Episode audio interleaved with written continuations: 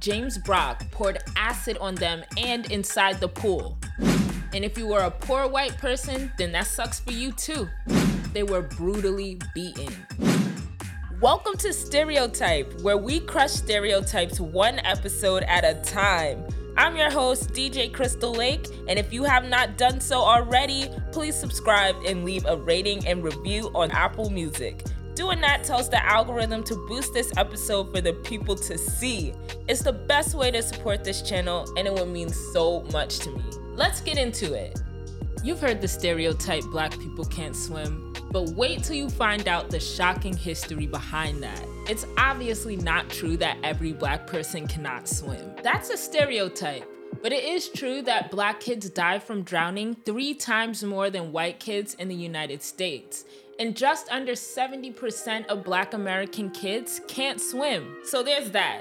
But how? This is what they don't want you to know about this stereotype. In America during the nineteen twenties and nineteen thirties, pools were getting built left and right. There were even a lot in the poor immigrant white areas, but there was almost none in the black areas. On top of that, these pools were segregated. So even if the black people wanted to travel to the white areas to swim, they'd get greeted with a punch to the face, literally. There were thousands of huge pools and resort pools opening up with millions of white people swimming. And if one opened in a black area, it would typically be a little paddle pool with shallow water that will reach up to your hip. In other words, it was basically a baby pool. When black people tried to enter white pools, they were brutally beaten. That's because segregation works in two ways. The first one is you have the law. For example, in the South, there were the Jim Crow laws, which allowed racial segregation by law. However, in the North, they didn't have that law. So they would beat black people with clubs, rocks, fists, break their bones, set fire to their homes, and threaten their life, no matter what age or gender. To make it even more wild, the police encouraged this behavior. But why was this happening? You know the short answer is racism, but here's the long answer. Racial segregation started when gender integration started, meaning women and men can now swim together because before they were separated. Basically, these white men didn't want these fine black men coming in and slinging that thing on white women. They convinced their groups that black people were savages, and even though they didn't want to admit it, they knew that black people are just beautiful. So they didn't want white women to be hypnotized by the half-naked black god that was blessing the water.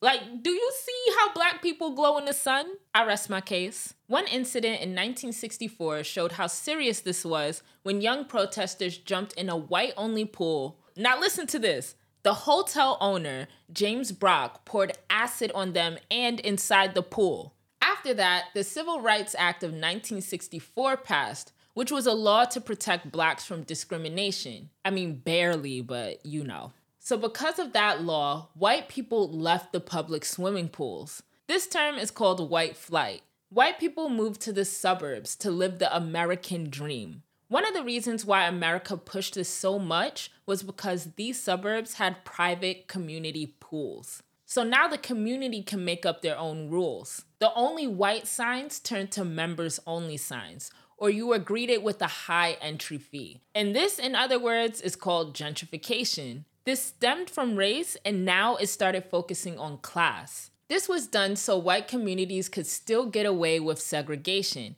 And if you were a poor white person, then that sucks for you too. Due to this, the public pools began closing down rapidly because people stopped caring about them since all the white people moved to the suburbs. And what I'm about to tell you is going to have you even more shocked. If you want to show the world that you're sick of labels, then head to the Stereotype shop at cut by krystal dot com slash shop or head to my Instagram at D J Krystal Lake. I actually loved creating these and I think they look pretty cool, so let me know if you like how they turned out as well. Due to the pools closing down, poor kids and black kids had less access to pools than the middle class and rich Americans. Just take a wild guess of how much access these groups have today. I'll give you three seconds to think. Three, two, one. There are over ten million residential pools compared to three hundred thousand public pools in America. Now take into consideration how many public pools are in white areas versus black areas, and that number will be even more depressing. Discrimination is still alive today. It's just done in different ways. Black people know it's almost impossible to ever find swim caps for their hair. And we saw how the Olympics reacted when black swimmer Alice Dearing wore a Soul Cap swim cap to fit her natural hair. That pushed a whole movement to try to ban and humiliate her. But listen up. Studies show that if a parent doesn't know how to swim, then their kid will have a thirteen percent chance of learning how to swim. And get this, ten people die every day from drowning in the United States.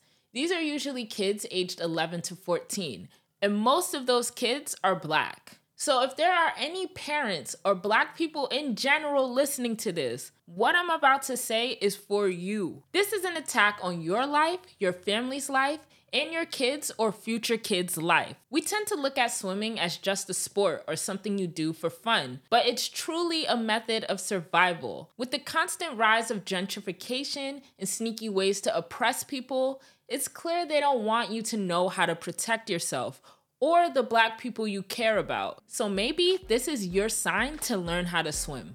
Because trust me, this was a sign for me. And for everyone else, white, Asian, et cetera, you are not safe either, because oppression affects everyone. In this episode, we learned that the black people can't swim stereotype actually has some dark history rooted in racism and classism. We also learned that swimming is a way to save lives, including yours, so get serious about it. If you enjoyed this show, please give it a rating and review. It tells the algorithm to boost this podcast, and trust me, there are so many people that need to hear these discussions. So it would mean a lot if you do this to support the community and this podcast. Don't miss out on the next episode where I sit with Tori West, the creator of Bricks Magazine. We're going to cover the working class means you're lazy stereotype, and we'll be hitting you with a bunch of shocking facts. Until then, this was D J Krystal Lake, and remember, you are a person, not a label. I'll see you in the next one.